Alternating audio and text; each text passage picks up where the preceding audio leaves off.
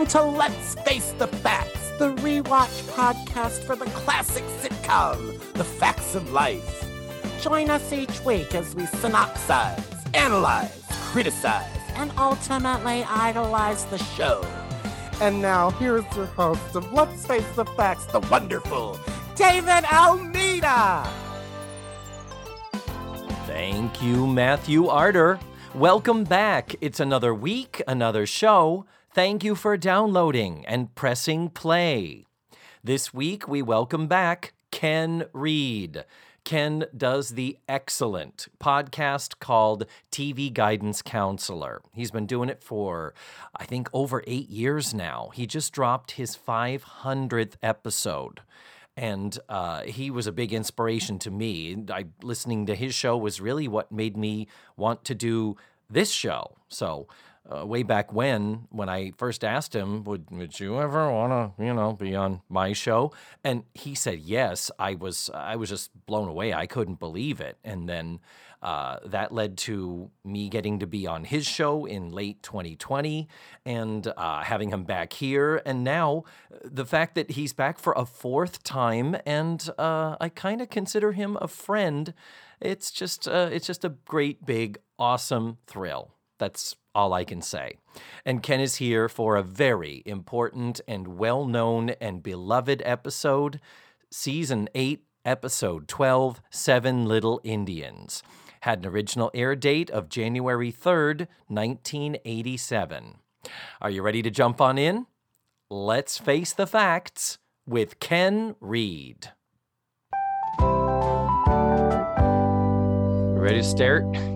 Are we ready to start talking about the singular greatest episode of The Facts of Life in all nine seasons, David? And this surpasses any of the amazing episodes in season six, like the cruising episode, blah, the, oh my God, this is the episode, David. Well, I, I'm ready to talk about Season eight, Episode twelve, Seven Little Indians. I'm not sure if that's the same episode you're talking about, Matthew. Of course it is. But before we get there, welcome back to the show, Ken Reed. Hello, and uh, I must apologize formally to your listeners for neglecting to mention my appearance on fourth of July week uh, on my year-end in review special. I will blame my kidney stone in November and painkillers. That's what I'll blame. Well, just like I, a famous person would. I was going to bring that up because you talked about how you have, I've heard of people having kidney stones, and God, I hope I never have to experience it. But you said it sent you to the emergency room twice. Oh yeah. Yeah. Cause so it feels like, first of all, it starts, it feels like someone kicked you in the balls, like that kind of radiating, like kind of uh, pain. Uh, and then you get like the worst stomach cramps ever. Like you just ate like Taco Bell out of a dumpster. And then it feels like someone stabbing you in the in the kidneys with just needles that are on fire. And then it and this is all at once, and then there's no like alleviation, like it's just constant. So the first day I went, they gave me some non-narcotic painkiller because everyone is on opioids in New England, uh and it just nothing. I was like in agony, so I went back two days later, and then I had to have surgery. Oh, bless. It was nine millimeters. Ooh, the size of a bullet. Oh my God. The fact that, well, at least, I mean, God, surgery is terrible, but when they're like, mm, you just got to pass it. And you're yeah, like, yeah. oh, I get to send this um, fucking thing through my dick hole. Okay. Which got isn't it. The thing that hurts, weirdly. Because it's, it's going from your kidney down the water slide of your ureter into your bladder. That hurts because it spasms, and it's also not smooth. It's like a spiky thing, yeah. Scraping. Oh, yeah, it was, oh, oh. It was bad. But they did put a laser in my pee hole. Awesome. I was asleep for it though, so wow. Someone saw it. I, I don't even think I, I want to even fantasize about that. It's still too disturbing. But, but I mean, uh, that was better than what they used to have to do. So yeah, true. Very, very true. They used to I think they yeah. used to have to stretch it open and send a nurse in there or something back in the. I will never understand sounding. I know people are into it, and what? I just Is that like people doing that for? It's when for... people sticks like metal rods into their Ooh, urethra. No. And I can't, uh, I can't. Oh, even, yeah. yeah. But I, and that I had, doesn't happen on this episode. No, and no. I had a stent put in and then they took the stent out and that was a whole other thing. That was oh. the single kinkiest wow. experience I've ever had in my life. It felt like murder, which brings us to. Oh, wonderful. Look at that. A professional, ladies and gentlemen. That is a podcaster who is now in his ninth year. Yeah, of doing ninth. his show. You're in your ninth year of T V Guidance Counselor. And oh, I still love the show. It is still oh, so you. much fun. And thank you for listening. Still. We are we are both avid listeners. And uh, yeah, back in one of your earlier appearances, this is your fourth on our show, by the way. Yes, four-timer. And it was uh, in an earlier show when I was like, what were some of your favorites? And you, were, and you said uh, Seven Little Indians. And you said to me, uh, I think I'm going to do that episode on your show, whether you want me to or not. Yeah. Oh, yeah. And uh, I was very thrilled to be like, done. It's like, no, you don't have to ask me. You're you're Ken fucking Reed. You get to do it. You know who I am. So uh, this lovely gem of an episode from January third of nineteen eighty-seven, first episode for eighty-seven, guys. And uh, let me do a little bit of nuts and bolts here just to get the sort of mechanics out of the way before we start talking about the show show. The title, of course, is a play on the Agatha Christie play called uh, ten, ten Little Indians. And actually, ten Little Indians is the name of the play, and it's sometimes the alternate title of the original novel she wrote called And Then There Were None. And uh, all of these are lyrics from a children's song. And my further research tells me that the original title of it, it wasn't Indians. On, it wasn't Indians. Yeah, it, it wasn't a bad word for Indians. It was a bad word for another minority group that we won't say. So what was uh, that? Are you familiar with the original name of the candies, Sugar Baby and Sugar Daddy? Sugar Baby, Sugar Daddy. Yeah. No. Why? No. Oh, why? Because it's the same slur. Yeah. What it was that? called. It was called ten Little. Okay. No, it was not. Yeah. Uh, uh, Wikipedia. It. Mm-hmm. the, this Wik- episode of The Facts of Life was called ten Little. No. N-word. No. No. The original Agatha Christie novel. Oh my that God. That she wrote. Upon which this title is based. Keep up, Matthew, for Christ's sake. I would like us to refer to this as Seven Little Indigenous People. Yes. From now on. That, that was be... very common in children's uh, rhymes and songs at the time, like Eeny, Meeny, Miny, Moe, also featured. Catch, a, catch a tiger? It wasn't a tiger. Wow. Well, I'm glad that children are less racist nowadays than it's, they were. It's nice, yeah. In the turn of the century or wherever. But uh, as the first episode, January of eighty-seven, we had a two-week break where uh, there was one week where they did do a rerun. And the previous week to this one, December twentieth of eighty-six, Christmas week, they ran a special. It was a one-hour special called Christmas Snow. And it was, a, I mean, I guess technically a T V movie, but only an hour long, about a shop owner who is being evicted at Christmas, and she rescues her Scrooge-like landlord from an accident. And it starred Catherine Helmond, Sid Caesar, and it was the first film appearance of a child actress named Melissa Hart, who would ah. later become Melissa Joan Hart. You mean my good friend Sid Caesar, who I met in nineteen eighty-two? You're when I was two years old. When you were two years, how does a two-year-old communicate to his parents, I want to go see Sid Caesar live and meet I him? Don't know, but I went to Framingham where he was doing dinner theater. And I, yeah, I have his autograph still. My dad, when he was moving, he was like, I have your dumb Sid Caesar thing. You made us go meet him. And what they take, what was he in? Fucking Love Letters, for Christ's sake? I don't know. I think he might have just been doing like a comedy musical review. That happened a lot there. It was that theater in Framingham. It was there forever. And you know who was always there is um, Betsy from Palmer. Yes, Betsy Palmer. Oh, all the time. Yeah. The Melody Barn. Something like that. Yeah. Um, and it was someone's name. It was like It was like some some foreign guy, like some his like Spanish, like Ricardo Montalban style name. Like it was like Ricardo Montalban's Theater of Stars. It was some kind of thing like that. Uh, and I remember I was researching in newspapers nineteen eighty-one for some reason last year, um, and the week Friday the thirteenth came out in theaters, Betsy Palmer was in that at in framing at that place, and her life was about to change forever. Yep. yep. Uh, that wonderful interview that she did years ago, where someone is just like, "So Friday the thirteenth, Friday the thirteenth," and she was like, "I've been in the industry for twenty-six years and I've made over forty films. Shame on you. You don't know any of them." Like she sweetly like fucking read him. Oh, yeah. Do you know it why was... she took that movie? Uh, needed the movie? Her car broke down and they paid her exactly what she needed to get a new car. And it was like three days. And then Gene Siskel published her personal address, because he was so mad, he hated that movie so much, and he told people they should just uh, harass her for being in that movie. No, I didn't know this. Oh yeah, well that's the equivalent now to somebody adding someone on Twitter. Yeah, you at somebody tagging. Yeah, yeah.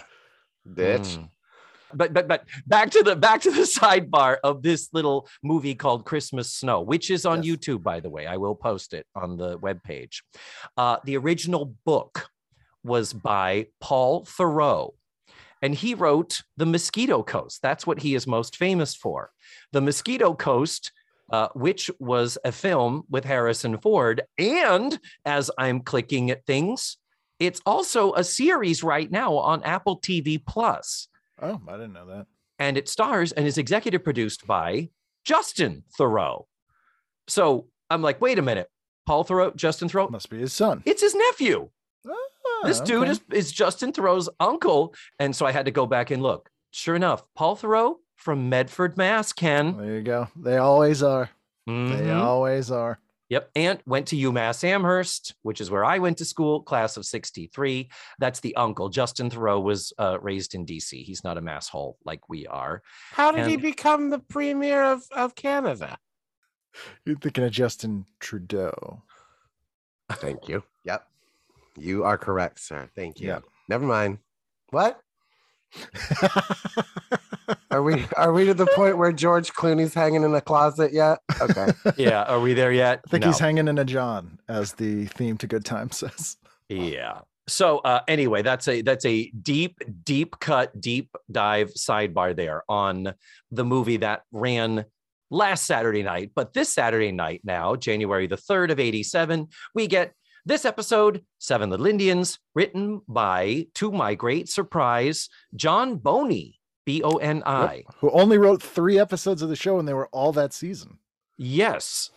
Also including Cupid's Revenge, coming up in five weeks. And actually, next season is his third one. That's Golden Oldies, the one where they yes. spoof the Golden Girls. That's actually is, season nine. Which is a really weird episode as well. Uh, we'll have to have you back for that one. Yeah. That's for sure. Uh, but I was really surprised because there is a writer in the writer's room, Ken, that we've been keeping our eye on called Michael Maurer, M A U R E R.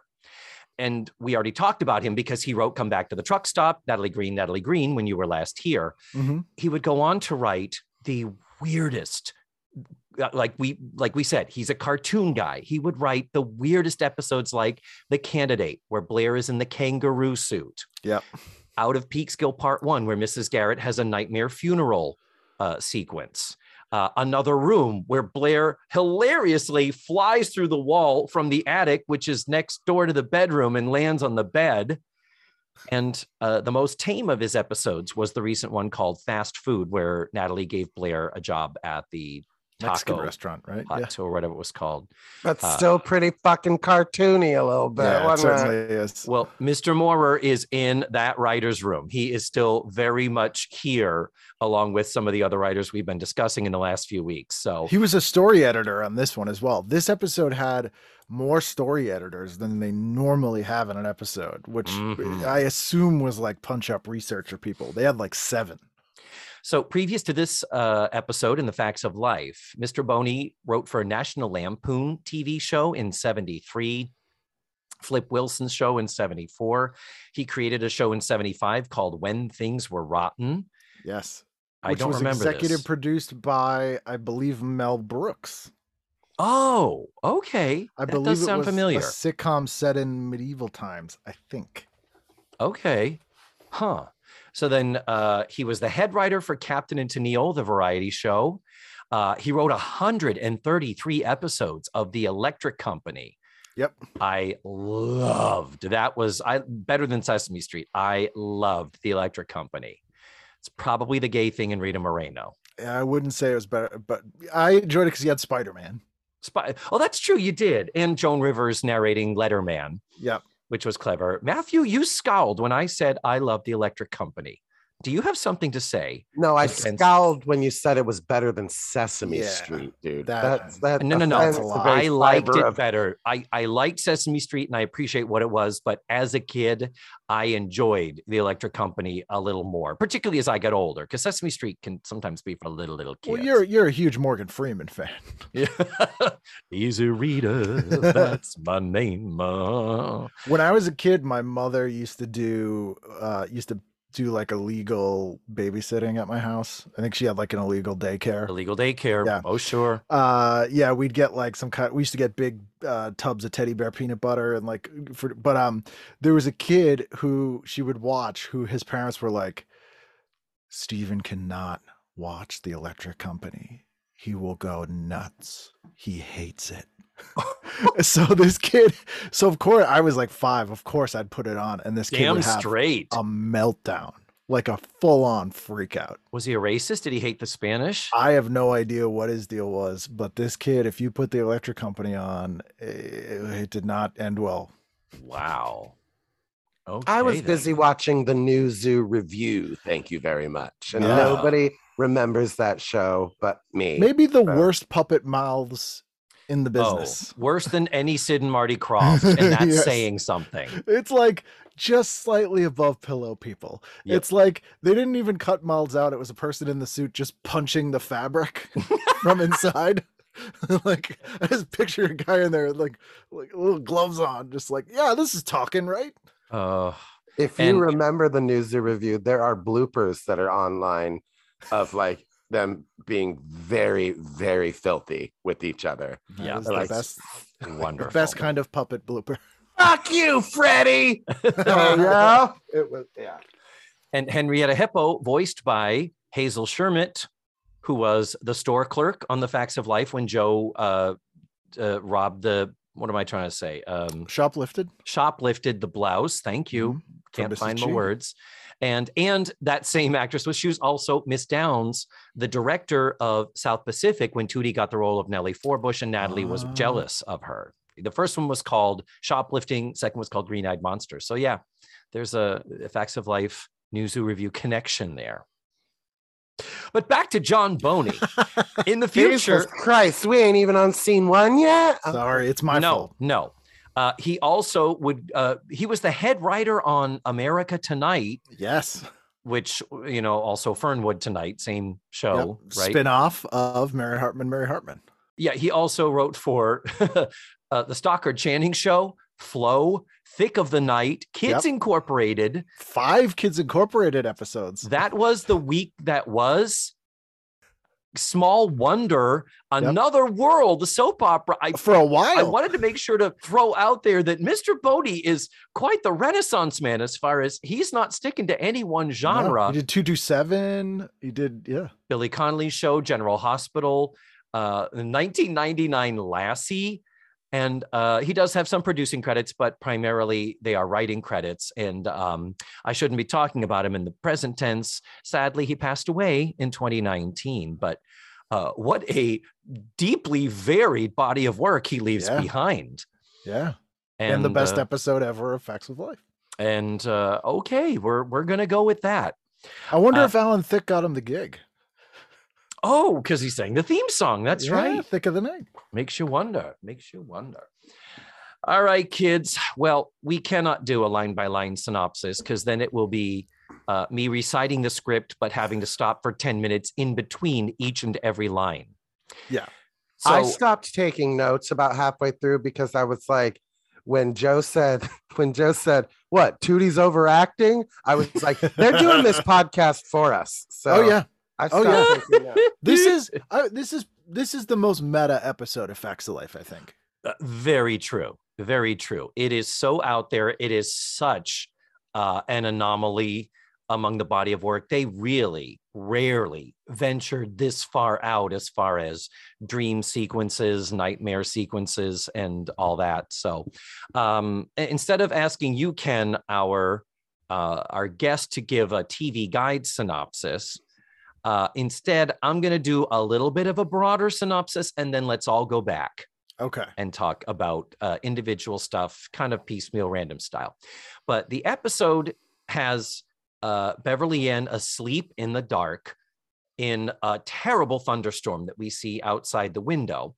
And uh, she wakes up and realizes the girls aren't home. And uh, no sooner does she call George to check on the girls and see if they were able to get out of the movie theater okay. Uh, we pan across, and there is an actor portraying Rod Serling, not to be confused with Rod Serling, but an amazing Rod Serling impersonator. And we're going to talk about him for quite a bit. And it becomes this meta thing of, is this reality? Is this a dream? Is she still asleep? Well, the girls come home and they were out seeing a slasher film. So they're all spooked, and Tootie doesn't even want to go to sleep. Tootie ends up not staying in her new inner bedroom. She is outside in the Blair and Joe bedroom, and a scream is heard, and Beverly Ann reports to them that Andy has been killed.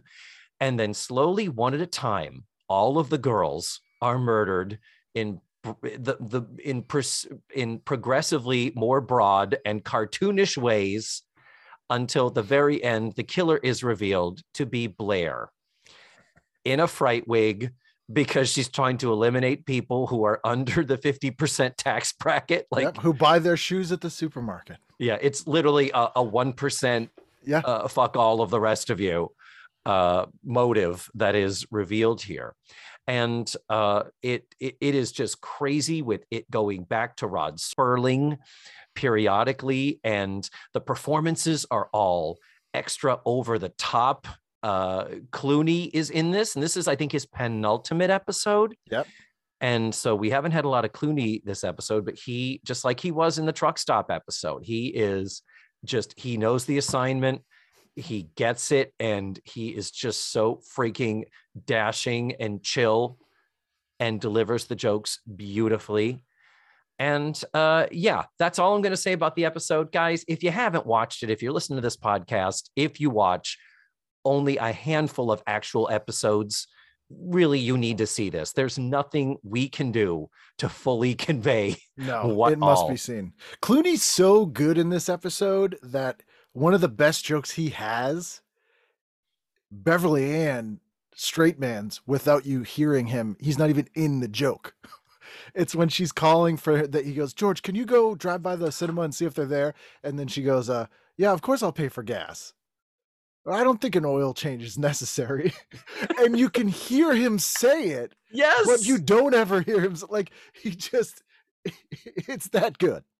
And Cloris Leachman is that good that she can make yeah. us believe George Clooney is saying that on the other end of the phone. She is off the chain this episode. Let's talk Cloris just for a few minutes, as far as hitting just the right level of, yeah, I'm still in the sitcom and I'm still playing Beverly Ann. But when she first appears in the doorway, wide-eyed, it's Andy. He's did it, did it, did it, did it, did it. And they're like stuttering. And then she gets an amazing death scene when she drinks the poisoned cocoa, mm-hmm. the full on two hands clutching at her throat, uh, flopping her body around the room, running to the piano and playing Beethoven's Fifth to accompany her own death. High school drama club Shakespearean. Uh, I mean, but supported, like she is selling it. And then when she collapses on the couch, and make sure her legs are up on the couch, like she is positioned and poised Uh, perfectly. Cloris is just, she is worth her weight in gold for this particular episode. And we've been really struggling with figuring out her user. purpose yeah. and w- w- witnessing the writers struggling with that. This is when they stop writing her as Missus Garrett Light. Yeah. She starts to be her own character around the second half of this season, where they kind of decide, oh, she's a weirdo, but a totally different kind of weirdo than Missus Garrett. And uh, not, more aggressive isn't the word, but like they, they start to make her a different character rather than just like, oh, Missus Garrett too. She's not, she's not Bub from, uh, from My Three Sons. No, no. Yeah, she's so flaky. The thing is, I think we finally kind of try to get rid of the flaky, having her adopt Andy, because that's coming up uh, soon as well. Uh, and uh, all that. She does make an odd suggestion in this episode as a character, where she suggests they have hot cocoa to help them sleep. That is not going to help you sleep. That's a lot of sugar. Chocolate's got a lot of caffeine. Hot cocoa is not going to help you sleep. Wow. Maybe the warm milk. Maybe they were trying to draw a... a thing. But I do have to credit the writing in this, and I don't credit the writing in this show much, and certainly not this season, is uh, she, th- they drop the thing of the cocoa at the very beginning. Oh, yeah. When she first exits and we are left with Rod Sperling, she says, ah, cocoa, that's what I need, and goes out. Then later she offers him some cocoa. And then there's even a, uh, oh, I'm so glad I put the cocoa in this thermos, meaning it's been sitting around where someone could have put something in it. It keeps hot stuff hot and cold stuff cold. How do it know? Oh, bless. Uh, let's talk about him, Rod Sperling. Yes, Maurice LaMarche, who was Maurice. a Canadian stand-up comic, uh, impressionist. People probably know him uh, best as the Brain's voice from Pinky and the Brain. Mm-hmm. Uh, but he also was uh, Egon in The Real Ghostbusters. And in Ed Wood, he does the voice of Orson Welles, even though the character is played by Vincent D'Onofrio. They had Vincent D'Onofrio could not do an Orson Welles impression, so they had Maurice LaMarche come in and, and do Orson Welles. And he had been doing it on Animaniacs, right? Yeah, because... yeah. He, the Brain character is basically an Orson Welles impression. Oh, is that what it is? I don't yeah. see. This is terrible. Maurice LaMarche. He is. Uh, I typically can, you know, I'll say so and so had one hundred twenty credits over a forty year career or something like that. Maurice LaMarche has four hundred credits, and he is still alive and kicking. Oh, yeah. I've met him. And I, my next question was, do you know him? Something tells me you know him or have had an interaction. Maybe you mentioned it in the show. Yeah, I, he's he will be on the show at some point. He's he said he wanted to do it. Um, but yeah, he's buddies with Dana Gould and all those guys. So um, one of the times we went and saw Dana doing a live Planet from Outer Space, Maurice was there.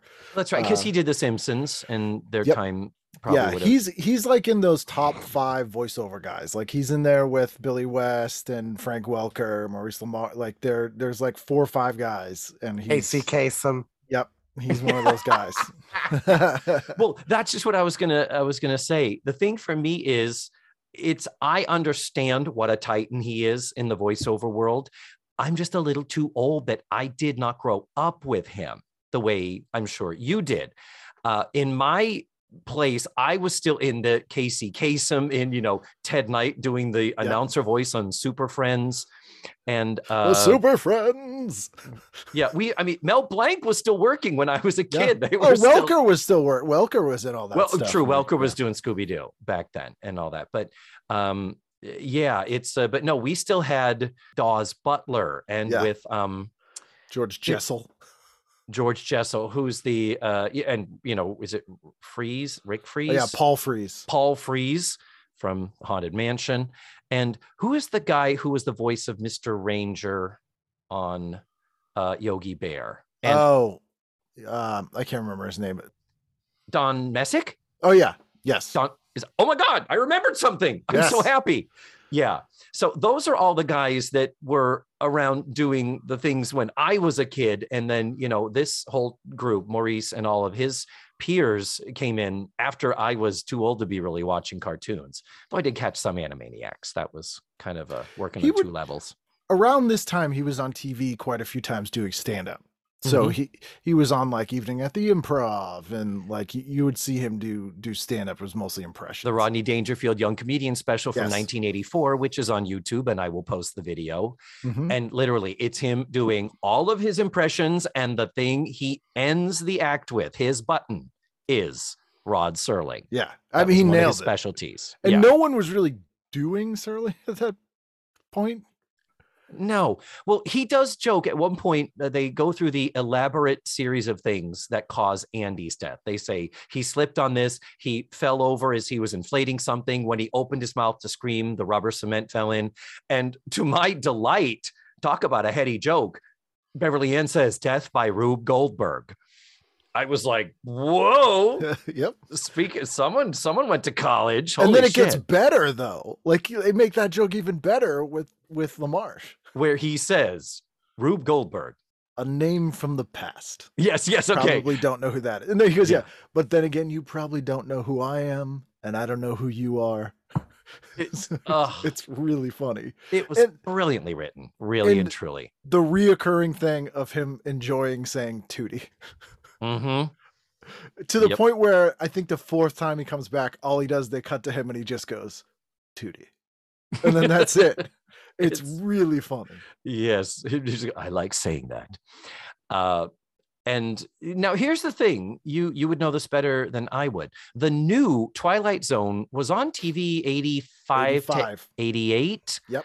Was he at all a presence? Did they even like, he was like dead. Alfred Hitchcock Presents? They would show older clips. Did was They would colorize. No, they actually had um, for a bit of time, Burgess Meredith did the just voiceover. There was no oh, on camera okay. person. Um, and then they had another guy replaced for the later seasons when it went into syndication, but it was Burgess Meredith for a while. Mm-hmm. Rip Taylor, I think is who it was. It was Rip Taylor. Yeah. Uh, yes. It was, it was Paul Lind. He would do the, he would do this monologue at the beginning of each episode. Submitted for your approval. Ooh. The goddamn Jews run Hollywood, those fuckers. Yeah. Yeah, so so Serling was not uh, a presence in the last on camera thing he did was Night Gallery. Yeah, well, he died uh, in seventy-five at the age of fifty. Yep. Rod oh yeah, Serling. He died very young. Yeah, but oh, but he chain smoked. He was a workaholic, yeah. workaholic. Like he cranked out, and oh my God, there's Dana Gold has done such such lengthy. Um, deep dives about him on on his pod, and it's it is fascinating. I I feel like a little bit of a uh, you know. amateur expert, if that's a thing, because of uh, that and and Dana Gould's obsession with Planet of the Apes, yep. which one Serling of the drafts script. Of the screenplay was Rod Serling's, and, and he just lays it out. And think of it, Planet of the Apes is just a big long episode of The Twilight Zone. Yeah, absolutely. It's like, oh fuck, it is. Holy yeah. shit. And uh, and Dana Gould then went on to author the graphic novel version of Serling's yep. draft Script. Of the screenplay, and it, it's it's marvelous. I, I really love it. I, I do want to mention one of my favorite things is so the movie they go see, which a, as a kid I remember them saying they went to see Ghoulies, but that's actually in a different episode. Yes, yes, Ghoulies. Uh, but this one there, it's like some. It's probably the lamest joke in here is the name of the movie. Yeah. It's like The Halloween Hacker three, yeah. Part six, A New Beginning, Dave Returns Again. Which, that's not funny. No. But calling the character Dave is really funny because it seems silly. But when you think about Freddy and Jason, like if we didn't associate those names with the characters, they're just like some dude. So yeah. like, why wouldn't it just be Dave? Like sure, that's it's great. Yeah, and and again, Freddy, Freddy, not Fred or Frederick. Yeah. It's Freddy. Yeah. So the fact it's not David Returns, it's Dave. No, Dave, like what's up, it's Dave. Yeah. Oh, Jason, Jace, good guy. Jace. Blair has a line that I still use to this day. I will work it into conversation. I was so scared my deodorant failed. Yes, come on. Yep.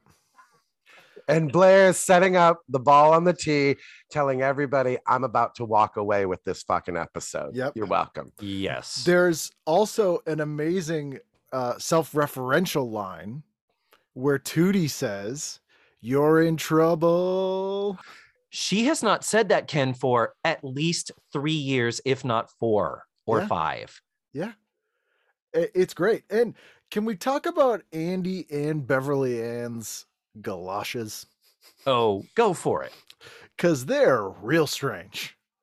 Uh, they're hmm. like eighties latex pixie boots. They were called, children, they were called duck boots is what they were. Okay. And they were pretty popular. Um, they were kind of like the equivalent to moon boots. You remember when moon boots were popular oh, yeah. for kids with in snow? Um, yeah, they were called duck shoes, I think, or, or something like that. They're very pointy. They're very DeBarge, actually. Oh, no. They were L L Bean, actually. So, but I know the ones you're talking about. But did they make ones like they had here? With the, these are like neon, like she has bright yeah. red ones, and okay, yeah, yeah.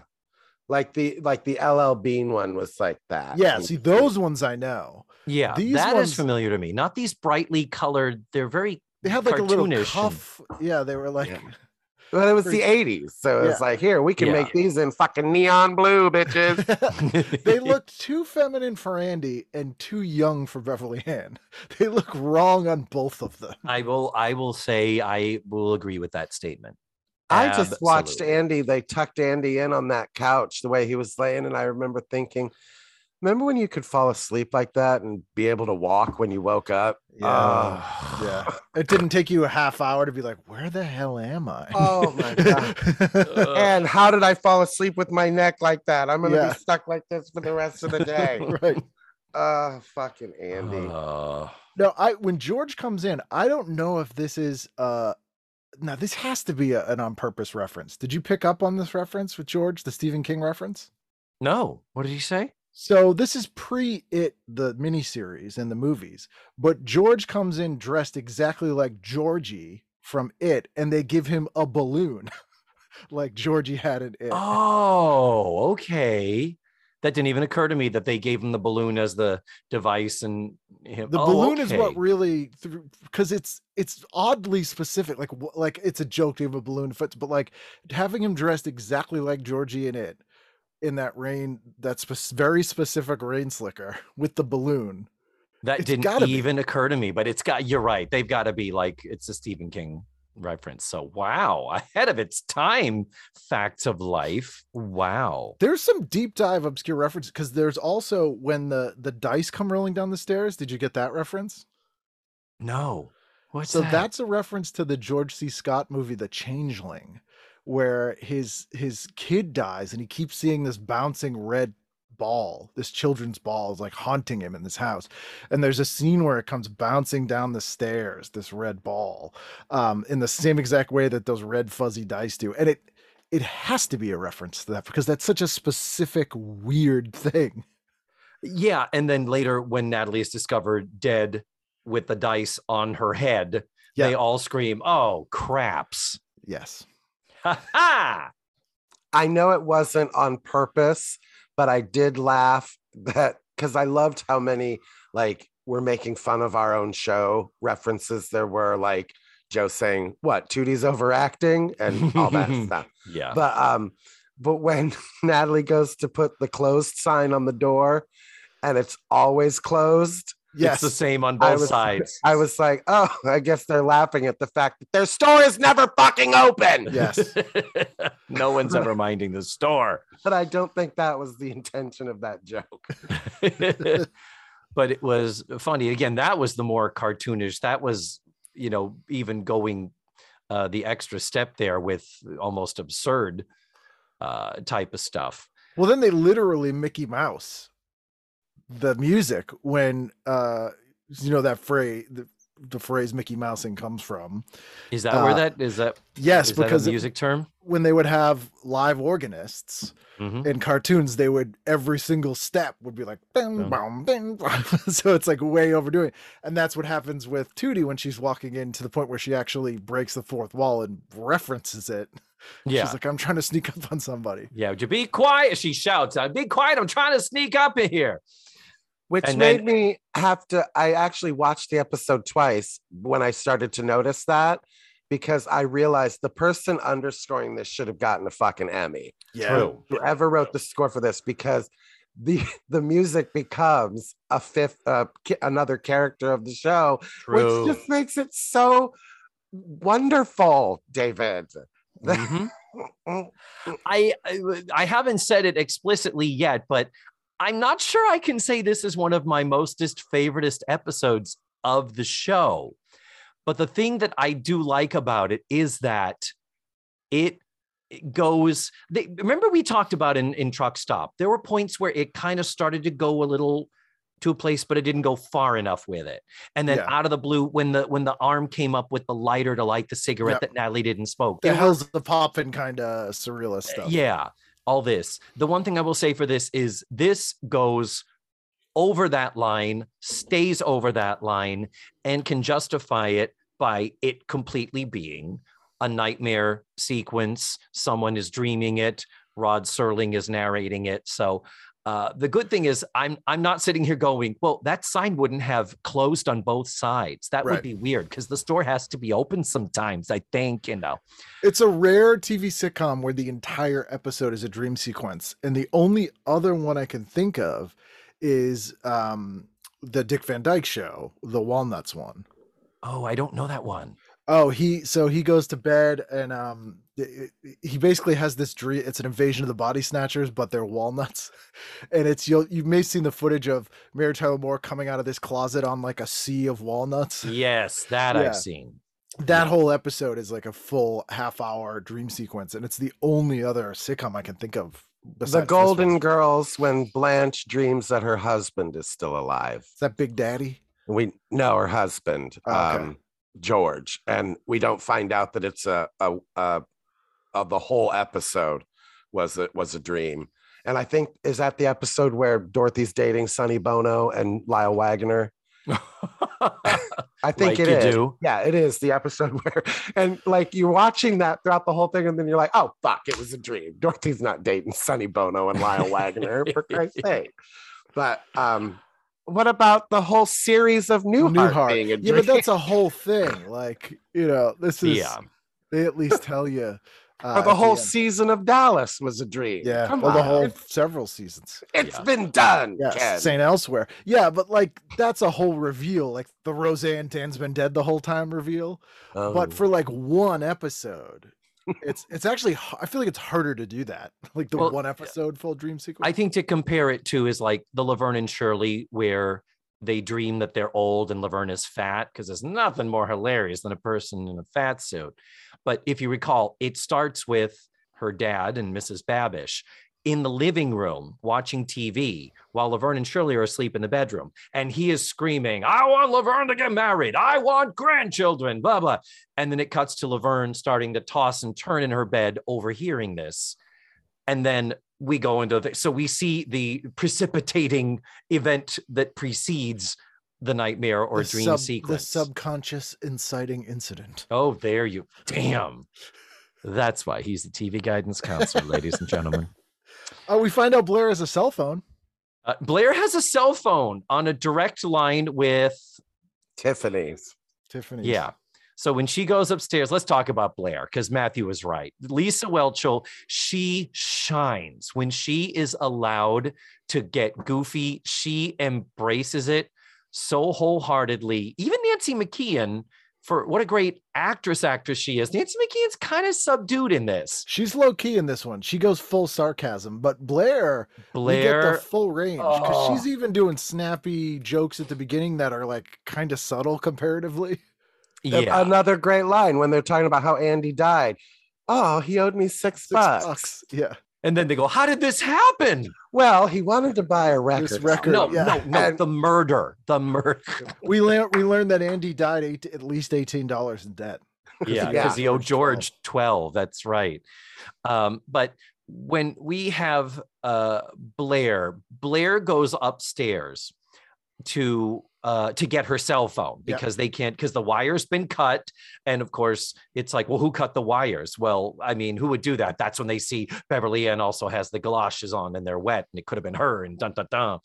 So when Blair goes upstairs, they, oh, that's when Beverly Ann says, but you know, if those dice rolled down the stairs, down the stairs, yeah, somebody had to set them in motion. And that's where they all go, is Blair in danger? They all run upstairs and she is in this fright wig. And I think that's the right word for what yeah. it is. Uh, I'm sure you've seen the still picture throughout on the message boards. She is just this mane of teased up hair sticking straight out like she's stuck her finger in a light she socket. She looks like the uh, the Debbie Harry solo record. I think it's called The Huntress, maybe okay. from nineteen eighty-five or so. You know, Matthew knows what I'm talking about. And it's like, it's the exact same hair. It's insane. It is perfectly and comedically, uh, literally standing up. And when they find her, she is frozen with a goofy look on her face. She's like, almost like going a little bucktooth. And the whole thing is that, well, what happened? And it was, she was moosed to death, wasn't it? Because she's stiff. Because she's stiff, exactly. But she is stiff holding up the mirror and they say, well, Blair, she died the way she lived, looking at herself. Well, one thing I did in this episode is when Blair later appears in the store, at this point, everyone is dead. The last two were Joe and Tootie. Tootie leaves. And when she comes back, she finds Joe in the store dead. And then while she is there looking on in horror from behind the counter, we're talking. Oh, hold uh, on a second. She convinces herself she was the killer first. Oh, that's right. That's right. She's like, is, must have been me. Which is she's so, is is a really funny scene because she like as an actress, she's really excited about it. Yeah, multiple personalities, the six faces of Tootie. Because yes. she's all like, I get to be my Sybil. Yeah, I don't remember. Yeah, and then it, it gets so it's it's more crushing for her when Blair pops up because now she doesn't even get that. Yeah. And you hear the voice, and this is literally Lisa Welchel's ventriloquist voice. When I was going to say, what is that voice she's using? Yeah, if you've ever seen her do things. I have. It's when she does this. She's, and then there was Tootie. Why does she use that voice here, though? I have no idea. Where? How did she get this face of clown makeup that was not on her? Yeah. And and that it's it's just it's it's so weird and non sequitur, and I. Love it because we are in the realm where they can get away with that shit. But she stands up from behind the counter now with, uh, you know, a crazy face, like back to Stephen King's It. It's like a friggin' clown. It's makeup. Like whatever happened to Baby Jane. It's like, uh, yeah, she, yeah, it's, it is kind of that. Yeah. And so this is where Blair reveals that she is the murderer. And I did have to go back and say, okay, let's reverse engineer this and see. Could Blair actually have been the murderer? And I'm sorry to report, it doesn't all pan out. Some of it works, some of it doesn't. It's dream logic, man. Dream logic. And I will, I will give it that. I will give it that. But had the episode somehow pulled it off, I, I would have been deeply, deeply impressed. Well, there's, so two years before this, there's a two-part episode of Benson where they're on a boat and a bunch of people get murdered. Oh, and the first time I saw it, I was like, this has to be a dream episode, but it's not. There's literally a murderer and, you know, you find out who it is at the thing. But it, I, I did the same thing and it, it works in that episode. But that's because it actually takes place. Some dude murders like eight people on this boat. Jesus. Yeah, it's it's bizarre. Um, you do wow. get to see Guillaume take down a murderer. Um, well, that's but good. Also this one, it's. The, the even though it's a kind of a throwaway anti-Reagan joke basically about her motivation, like me being the armchair psychologist that I am, mm-hmm. I was like, because because you're like, oh, it's Tootie's dream, yeah, but then you're like, it's Beverly Ann's dream, and then it ends up being Tootie's dream, yeah, dream but within a dream, and yeah, I go, Tootie hates Blair because oh. if she this is what she thinks of her, um, and it's like this weird, uh. you know, like socioeconomic, like uh caste, you know, system thing where wow. she really thinks that Blair thi- like, you know, her heart of hearts, her subconscious thinks this of her. Wow. I, it didn't occur to me to look at it that way, but damn, that's crazy. Here I am thinking I picked up on something that pointed to Blair as the murderer, because I don't know if you noticed what killed Joe. What killed Joe was a giant Mister Frog. Oh, that's right. This, that's right. That's because they say Joe's been croaked is that's the, right. the pun that they do. But remember in the fire episode where Mister Frog, yes, Frog, I doesn't have a face. Say it to his face, Joe. Oh, he doesn't have one. Oh, that's even scarier. Like a giant burn victim stuffed frog that's coming. Jeez. But it was a giant version of Mister Frog, a dream version, if you will, of Mister Frog. Wow. So I do want to point out for those uh, who watched the Daily Motion version of the episode that there is a little bit that is missed, that is cut out from the syndicated version. Did you watch that, or do you have the you have the D V Ds, Ken, right? Yes, I do, yeah. So uh, they cut the whole scene leading up to George Clooney's death. George has done the bit where he's looking through the house. He's got the balloon on a stick and he goes into Beverly Ann's room and is like, no, no, ah, and frees the balloon. And they're like, oh, he's dead. And then he comes out saying, gotcha. And then he even turns to the girls before he leaves, just goes, boo, and they scream and all that. So it's like, George is like, okay, the house is clear. So he leaves. So they all kind of go their separate ways to secure the house. And that's where we go to commercial. Well, which is the best way to find a murderer, is to go split up. Everyone go off on your own. Everyone split up. Yep. Way to go. So then George leaves and then he comes back in and and he says, I'm back. Stupid me. I forgot my keys. And he looks at the camera and he goes, oh, hi. Hey, what are you doing? And then the camera starts moving around and moving towards him. We're now in a point of view. To, again, something we never see on The Facts of Life and haven't done in this episode. And he's like, but but actually, George, in his just perfectly deadpan, hey, what are you doing? Oh, you're going to murder me. Yes. I can tell by the weird music. No, no, no. And the camera pans up to the balcony. And that's where it goes to commercial. You know, like, we talk about you... people not doing Rod Serling. Who does George Clooney? I ask you. That uh, was dead on, was David. You're, you're welcome. That was, that was a, a good. That was a good, especially Clooney from this era. Yeah, yeah, uh, yeah. Because this good eighty-five Clooney, and this plays his like detachment perfectly. His like, you're never in fear for him in anything, and don't believe him as an actual character, which is somehow a benefit, um, because it was like, oh yeah, mm-hmm. Cool. Yeah, Include it's whatever. Just, oh my God, it's so magnificent. And you're going to cut something out of this episode? You cut Clooney footage?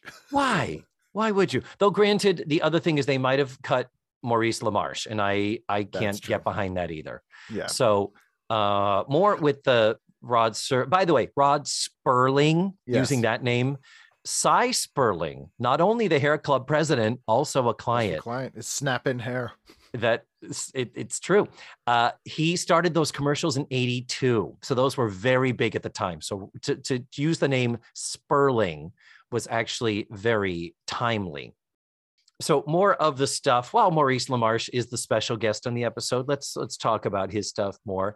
Uh, in the first monologue, he starts framing this as being uh, a stew of confusion uh, in a meatloaf of transcendent Uh, stuff. I, I don't even remember the terminology. And for once, I didn't actually transcribe it. But because of that, he gets into this monologue is making me hungry. Yeah. And the next time we see him, they pan. And I love that he's there. He's literally there inhabiting their space. So the camera pans away from the counter where they found Andy dead. And he's just sitting at the table, that table that's still there, even though it's not a bakery and they don't serve food anymore. Why the fuck is there a cafe table in over our heads? And he's got that joke thing of it's a hot dog with the bottle of ketchup looking like it's pouring the ketchup on the hot dog, yep. But it's actually a statue where the ketchup is suspended in Which midair. Were huge at this time. I wanted oh. one so badly at this time. Yeah. It was like the presentable version of fake vomit. Why? Did, like as a kid in the eighties, they seemed like the coolest thing ever. And I ended up getting one eventually that's like a Coke being poured. Yeah, the Coke it. can that's spilled. Yeah yeah, yeah, yeah, yeah. Totally seen it. Yeah. They had the and, Coke. Yeah, it was great. But it, so it cuts back to him sitting at the table holding the ketchup bottle. So it looks like he's pouring the ketchup.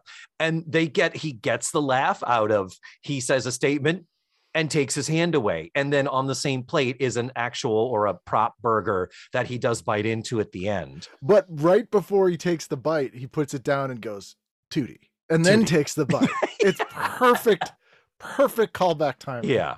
And of all the stuff that he does, when we finally get to the end of it, he just says, you know, fact or fiction, I don't know, but I leave you with this one thought, Tootie. And that's it. Yeah. That's yeah. beautifully done. And the the music, we were talking about the when that final pan away from him over to Beverly Ann cradling Tootie, who is sobbing, or actually which she's is, kind of catatonic, isn't she? Which is like legitimately kind of disturbing. It is. And the music punctuates this with this big bum, bum, bum, bum, yeah. bah. And then when we go to the end credits, the end credits is just more of the underscore music. They just yep. rehashed some of that. And it does feel like it was made for the episode. It doesn't feel like this was... They're not needle drops. I think they're written for the episode because yeah. I don't recognize it from anywhere else. Yeah. So I'm, I'm with you there. And then when we get to the Tootie walking and the music underscoring her actual footsteps, that's where I was like, yeah, this is... this is really good. And it's just, you know, synthesizy, cheesy enough. It's it's like, yeah, we know you didn't hire a friggin' orchestra. We know it's a dude and a couple of keyboards. And I'm curious. I, I suspect this episode, and you know what? This will sound uh, ridiculous, but I want to ask Paul Provenza because he was the warm-up comic mm-hmm. uh, for till he was on the show. Um, I feel like this episode did not have a live audience. I, I agree with you. It does feel some of the, it does sound a little piped in, and it could have been done in front of an audience, but something about it that feels like it wasn't. Yeah. I'm, I'm totally with you there. Totally uh, agree with that. Yes. It says here, I feel like we should give him a little credit. It says here that the credit for composer for this episode is Ray Colcord, who had an amazing career apparently, um, oh, yes. doing scoring for um, T V shows and stuff. He's responsible for getting um, Aerosmith signed to Columbia Records, their first record deal, and co-produced their second album. Emmy nominated for... Um, oh, Boy Meets World he did. Yeah. two two seven, My Two Dads, Dinosaurs, Big Brother... Mm-hmm. He wrote "You Can Count on Me" that Greg Evigan sings as the theme to My Two Dads. Oh, bless. He played keyboards on Lou Reed's live rock and roll Animal album and keyboards on American Pie by Don McLean. Wow. He did compose two horror movies uh, that the music is very similar to. One was called The Demonsville Terror, which is from the early eighties. And uh-huh. then he did one of the Amityville sequels, The Amityville Dollhouse, Evil Never Dies. Oh. Part six, Return of Dave. That's right. and and he did the music for Julie Brown, regular Julie Brown's Homecoming Queen's Got a Gun. Uh, As in composed it or? Yes. Shut up. He wrote the lyrics, but he wrote the music. Thanks for looking him up, guys, because that it doesn't even occur to me to look that up typically, because we know typically the music is do do do do do do. Yes. What else do we have to say here? I don't have anything else. To this day, whenever I find out that somebody died, I um think dippity dude. Yes. They yes. still make dippity do, I think. Oh yeah. I, Oh yeah, I think it's it's still a thing out there. Yeah, it's yeah. like um, Brill cream. Oh, what's, no, it's like what's that shit that um, old ladies buy, the powder and the chantilly. Oh yes, it's yes. Not, they, it's like they don't. I don't know if they still make it. They just made so much of it in one year yeah. that it's still around. Yeah, you can find it right next to the Jean Nate body splash gift yes. pop. Yes. Yeah. seventies Art Nouveau revival. Oh. Kenny, I'm so glad you did this episode because you add so much insight that, like, I mean, things that you notice that, you know, I would never even thought of, like the the It reference and stuff like that. You're absolutely I'm right. the horror movie nerd. Uh, what you. Other episodes coming up are uh, do you fancy as we're looking ahead to uh, schedule? What other Over Our Heads episodes? Um, I am. Uh, we got. I got to do a Pippa. You got to do a Pippa. I was in absolute love with Pippa. Oh, okay. Uh, possibly the one where she has the band uh, that Tuesday Night is in. Okay. With her, um, who's in Nightmare on Elm Street Part Four and does the theme song. Okay. Um, that's a great one. I think it's the season after this. Yeah. Um, the Natalie spinoff, Backdoor Pilot one with um, Richard Grieco. Big Apple Blues. Yes. Uh, that is that is a classic. Um, the Blair gets in a car wreck and is ugly now episode. Oh my god! And then the next episode looks perfectly normal. Perfectly Nothing normal. is said. Yeah, and that episode's like full drama. It's just that scene we can talk about it when we do it, but which it's all like, "Give me a mirror, mirror." It's yeah, like mirror. Johnny then, then, Handsome smashes it. It's like, oh my god, it's like the Joker. I, oh my god! And you are she's permanently disfigured next yeah. week. Oh hey, anybody want to stick a juicy fruit? Doctor Doom.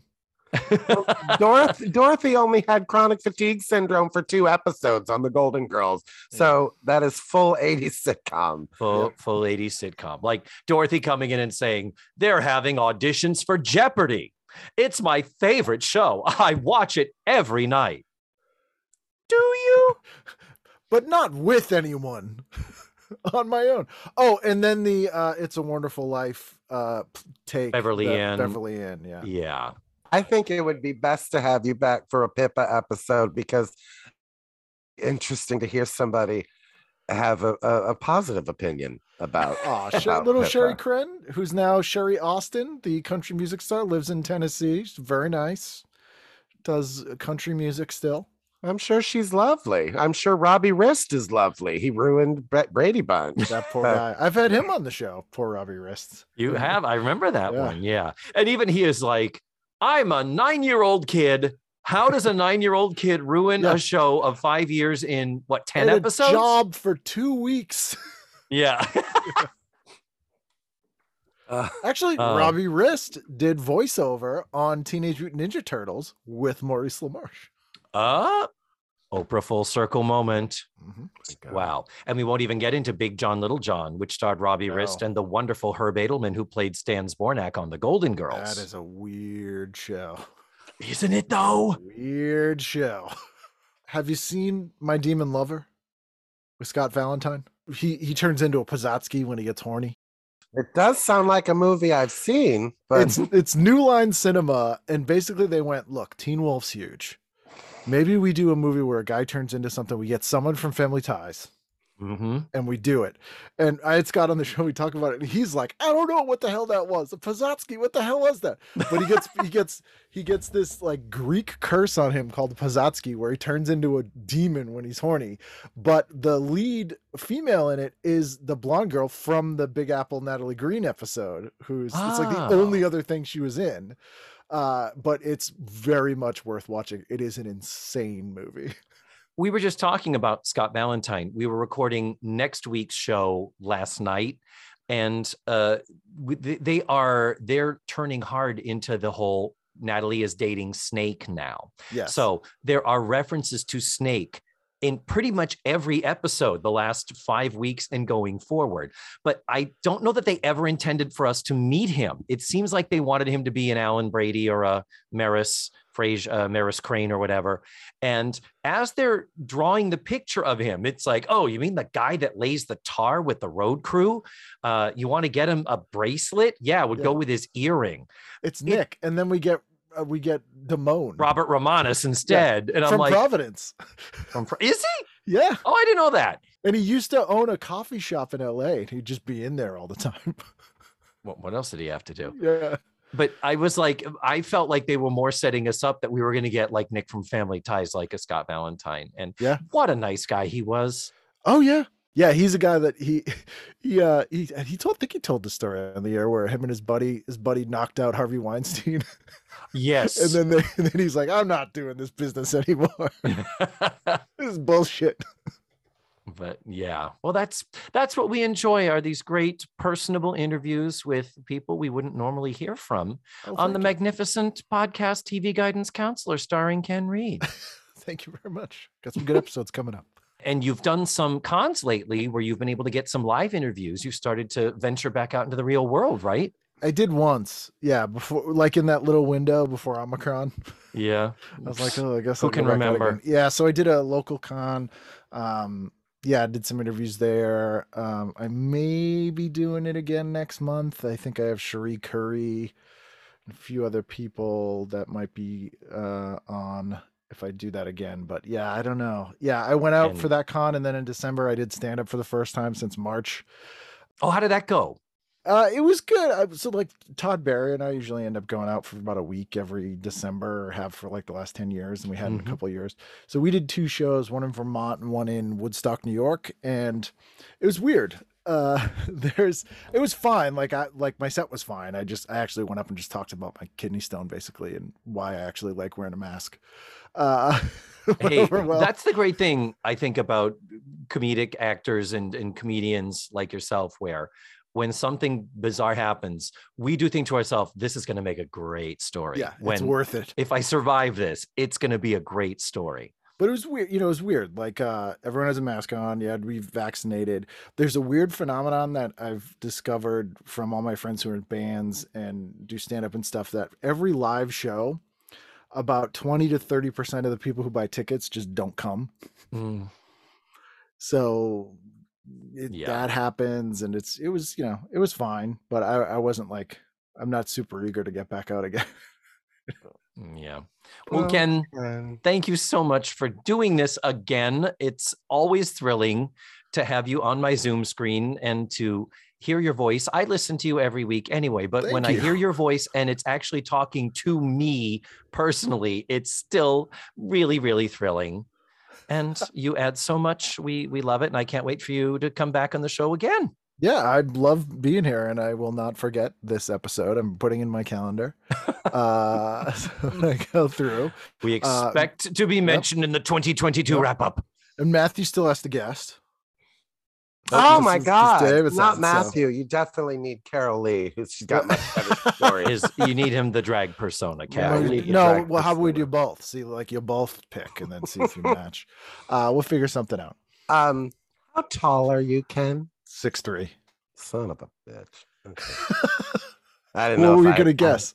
I, no, I was I was hoping that was not where it was. I'm five foot one. No, he is standing up right now. He's not yeah. even sitting. Well, Ken Reed, until next time, thank you again a bazillion times over. Smooches and goodbye. Mwah. Thank you. Goodbye. And there you have it. That was Ken Reed. Ugh. Just, isn't he the best guest? I mean, really, he's just, he's the best. Anyway, next week, we're going to be watching season eight, episode thirteen, called The Greek Connection. You can watch the show ahead of time for free at daily motion dot com. I will post the link in the show notes and on this episode's webpage. That is all for now. Thank you so much for listening to this week's show. And remember...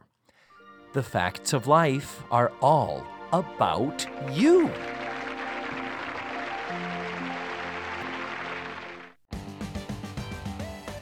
Let's Face the Facts was created, produced, written, hosted, and edited by the wonderful David Almeida.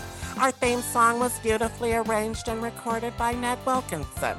Please visit face the facts pod dot com for supplemental photos and videos, links to social media, and ways that you can support the show. And don't forget to subscribe, rate, and review. This is Matthew Arter saying tune in again next week for another thrilling episode of Let's Face the Facts.